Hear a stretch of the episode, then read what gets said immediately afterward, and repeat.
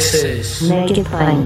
Make. M.I.P. With Masamela Matfumo. Mark Thompson. Make it. Get woke.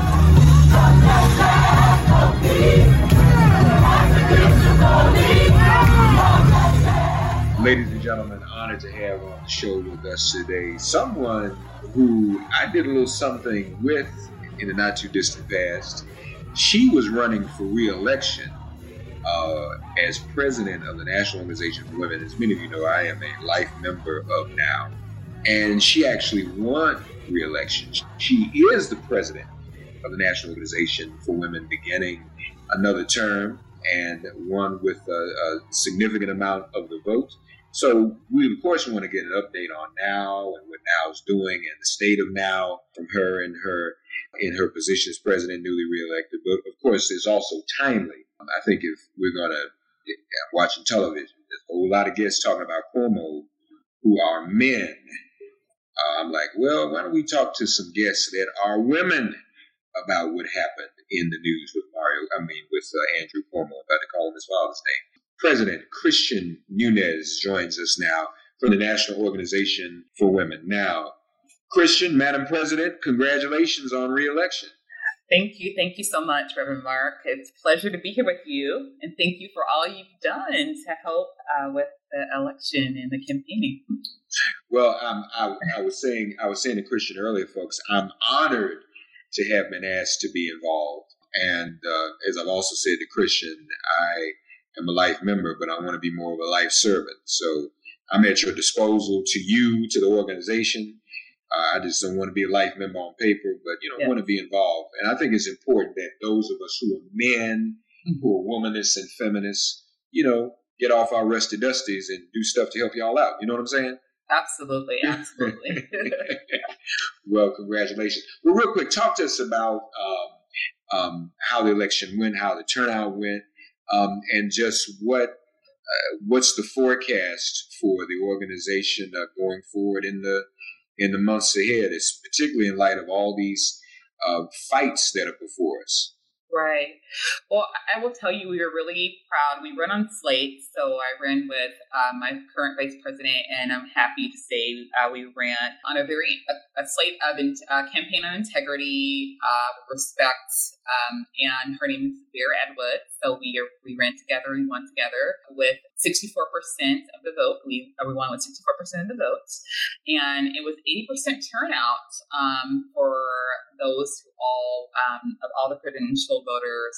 So that's a really high turnout for now. Historically, to have 80% of the credential members turn out, there were 779 credentialed members to the conference, and 80% voted. So that's pretty high turnout for now historically. So we're really happy about that. Um, this was our first year having an annual conference, full annual conference. Let's just say last year during COVID, we had our first annual conference.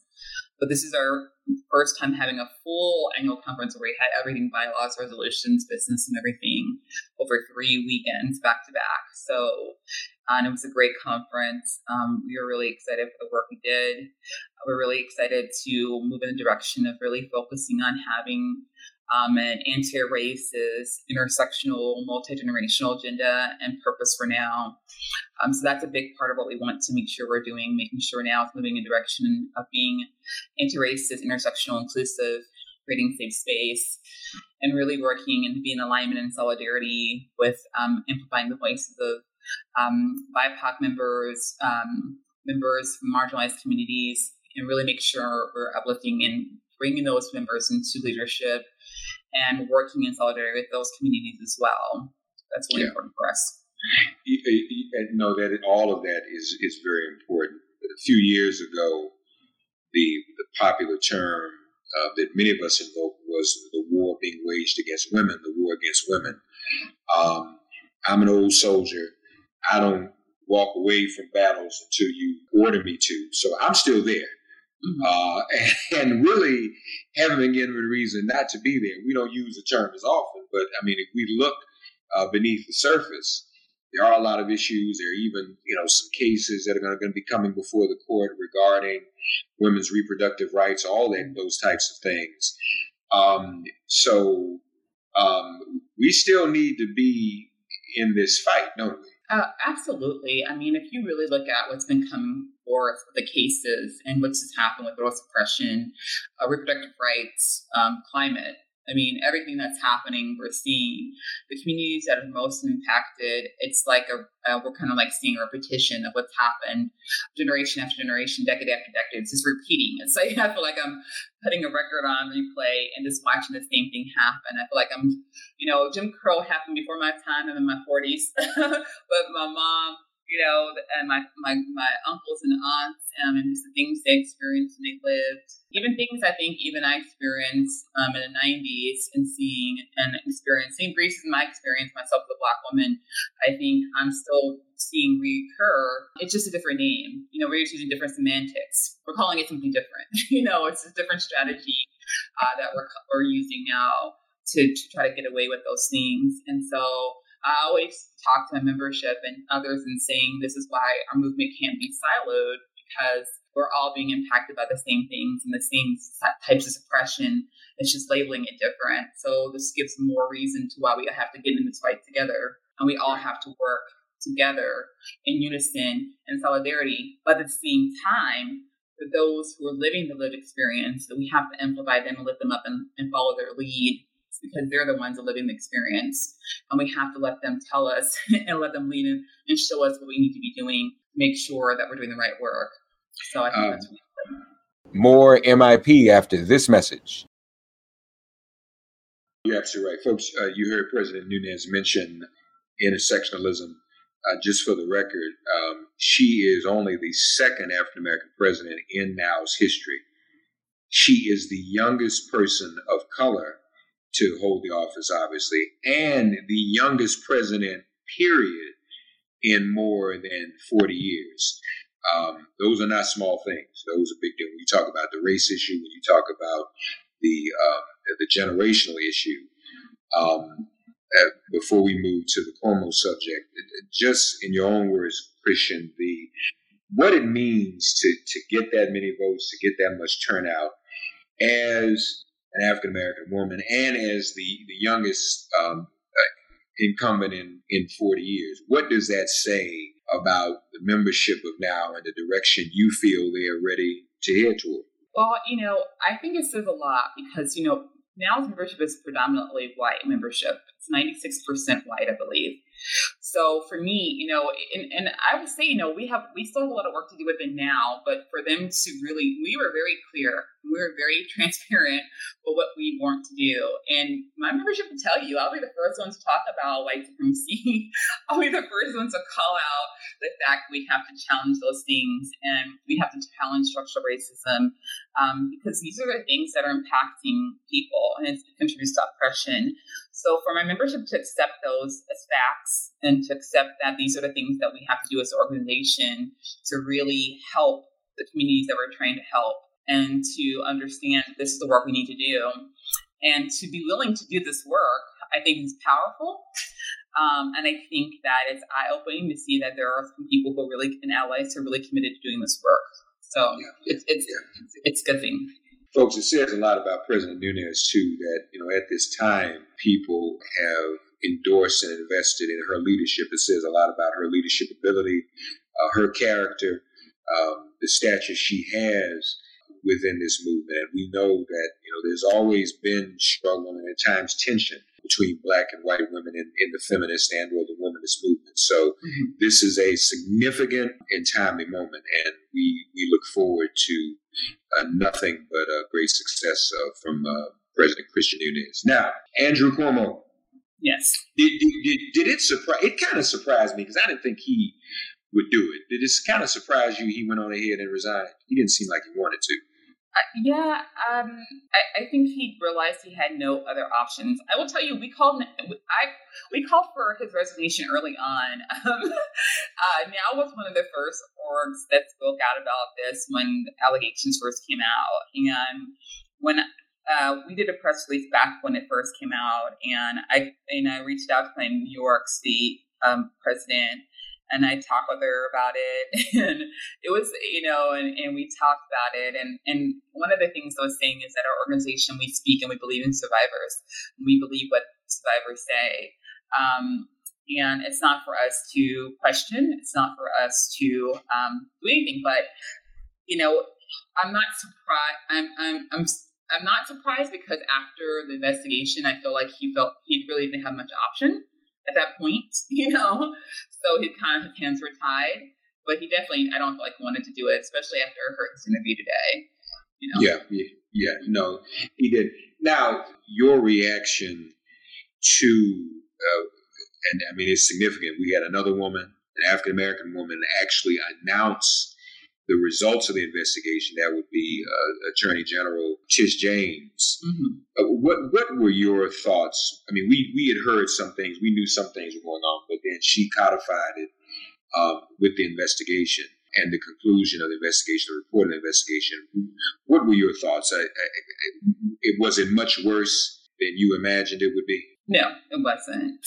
Um, mm, mm, okay. Uh, the reason why is that you know I feel throughout this whole entire and that this whole entire story, um, since women, uh, since accusers have come forward, he's never taken accountability or responsibility. Um, he's gaslighted his accusers. He's minimized his behavior.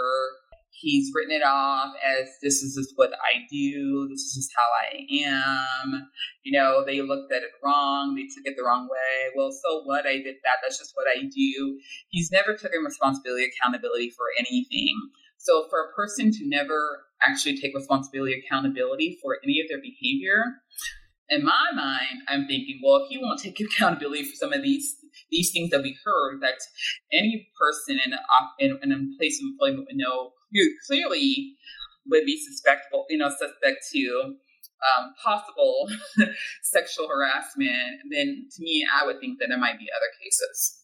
Yeah, yeah, yeah. If not well, more than even for the ones that come out already. More MIP after this message. So, folks, that that was a. This is why we need women's voices, and why we as men should listen to women.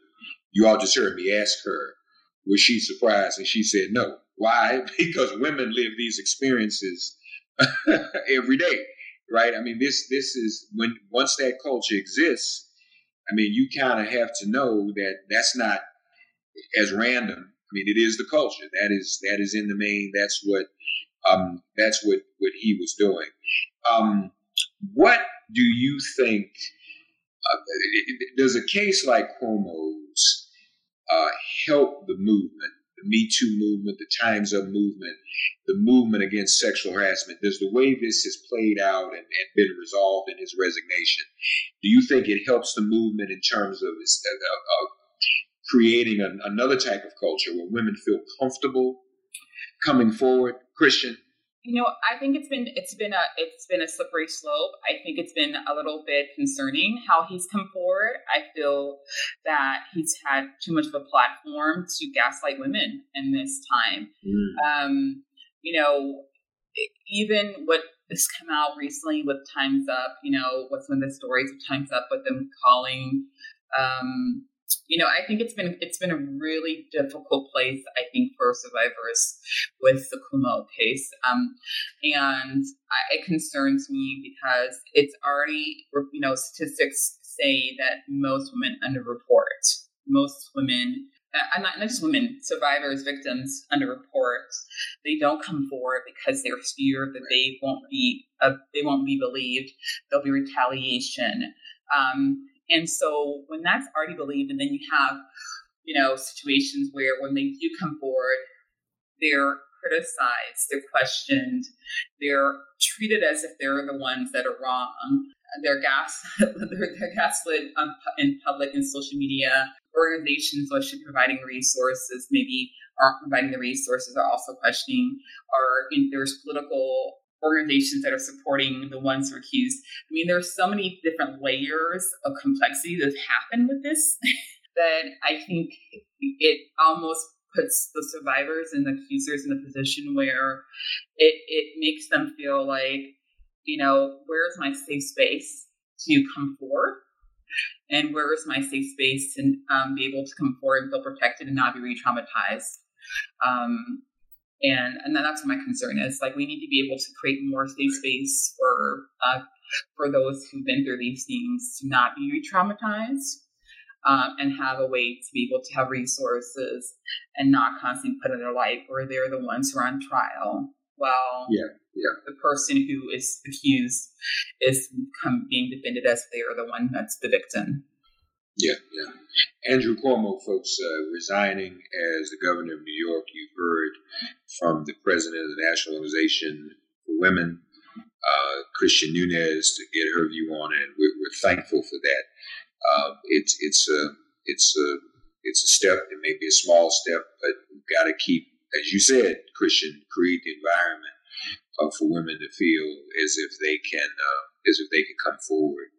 Um, and you know, we talked about your generation. It it just seems as if there's just this generation of men who've gotten away with this mm-hmm. all their lives, mm-hmm. and this is their comeuppance. Um, I mean, I, I, know other men in other situations, not necessarily public, where it's like, you know, it, it's it, it's hard to stop that habit. That's just what that's just what's always been accepted. It's been handed down, um, and something's got to be done. And I'm I'm glad you're crying out about it. And, and all men like me right. should be should be joining me in uh, in decrying that as well. And I think this Reverend Marcus where men can come into place to challenge toxic masculinity, because that's really what we're talking about, right? Toxic masculinity, the belief that and the and the and the acceptance that there needs to be aggressively um, um, competition to dominate others, the socially acceptance of regression, you know, the socially um, acceptance of overly aggressive behavior, male violence, um, of responsiveness, uh, overly sexually of violence and aggression and um, sexualized violence. This exception that men can behave this way, and that's just how men are. It, it, it leads to gender violence. It leads to sexual violence. It leads to men not being able to process their own emotions, you know, and we continue to accept this and don't talk about these things, it just perpetuates in other areas that become very harming to this healthy healing, um, healthy relationships. I mean, on so many different levels. And it's not just for women to always talk about it, it's also for men to hold other men accountable, to not perpetuate it, not not engage in it, not to allow it to happen in their lives. So learn how to embrace their both sides of themselves, you know, and know that it's okay. And that's where men can be very powerful in this movement as well. Yeah, no, no, you're absolutely right. Folks, um, check out now. We invite you to go to the National Organization for Women. Get involved. Uh, and uh, those of you, and, and, those of you who may used to have been involved, we got dudes like Church Christian. You know, you have homecoming. Um, folks, come back. Come back. If you haven't been involved, especially those of you in the women's movement, uh, uh, want to get involved. I mean, women do need to organize. Women need to have their spaces to organize to uh, address women's issues. So I'm saying to this this to you as a man, as a member of now, come on home, come on home and get involved. And we've got uh, yeah. a, a, a, a, president who's still new. I mean, this is just she's this is just her her reelection, and she hasn't been there that long, so she's still new and she's fresh and wonderful and folks, get involved. And some of you men as well, if you're confused about what's going on and what you should be saying and doing, uh, support this organization. Get involved so you can learn, listen, and help us all as men speak out and uh, against toxic masculinity ourselves. So please, we invite you to go to now.org, now.org. Yeah. If there are women, if there are women in your life, uh, gift them that's one of the nicest gifts you can give. Gift them a membership to now. Do that for them, uh, and I know they'll appreciate that as well. Christian, as always, we appreciate you talking to you folks. Again, as you know, we're getting ready for August 28th uh, in Washington, D.C. We're going to make good trouble uh, at the site of the March on Washington, where Dr. King spoke in 1963. Uh, and now is going to be there. Christian will be there as one of our partners. We want to make sure that all are represented. So now we, uh, uh, Christian, we appreciate you. Okay. Yes, thank you for having me, and definitely if you need anything, please reach out. Absolutely, folks. Go to now.org. Thank you, Christian. Thank you. Thanks for getting woke and listening to Make It Plain. Please remember to listen, like, And wherever you get your podcasts, please give the show a five star rating. And please do spread the word. Let's all continue to pray for each other during this pandemic and this police demic. If all hearts and minds are clear, it has been made plain.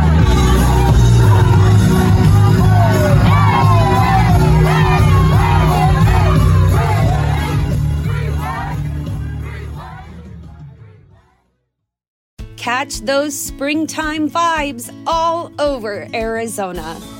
Break out of the winter blues by hitting the water at one of our lake and river parks. Take a hike among the wildflowers. Just make sure to stay on the trails and leave the flowers for the bees. Discover Arizona's best kept secret and visit azstateparks.com slash amazing to start your springtime adventure.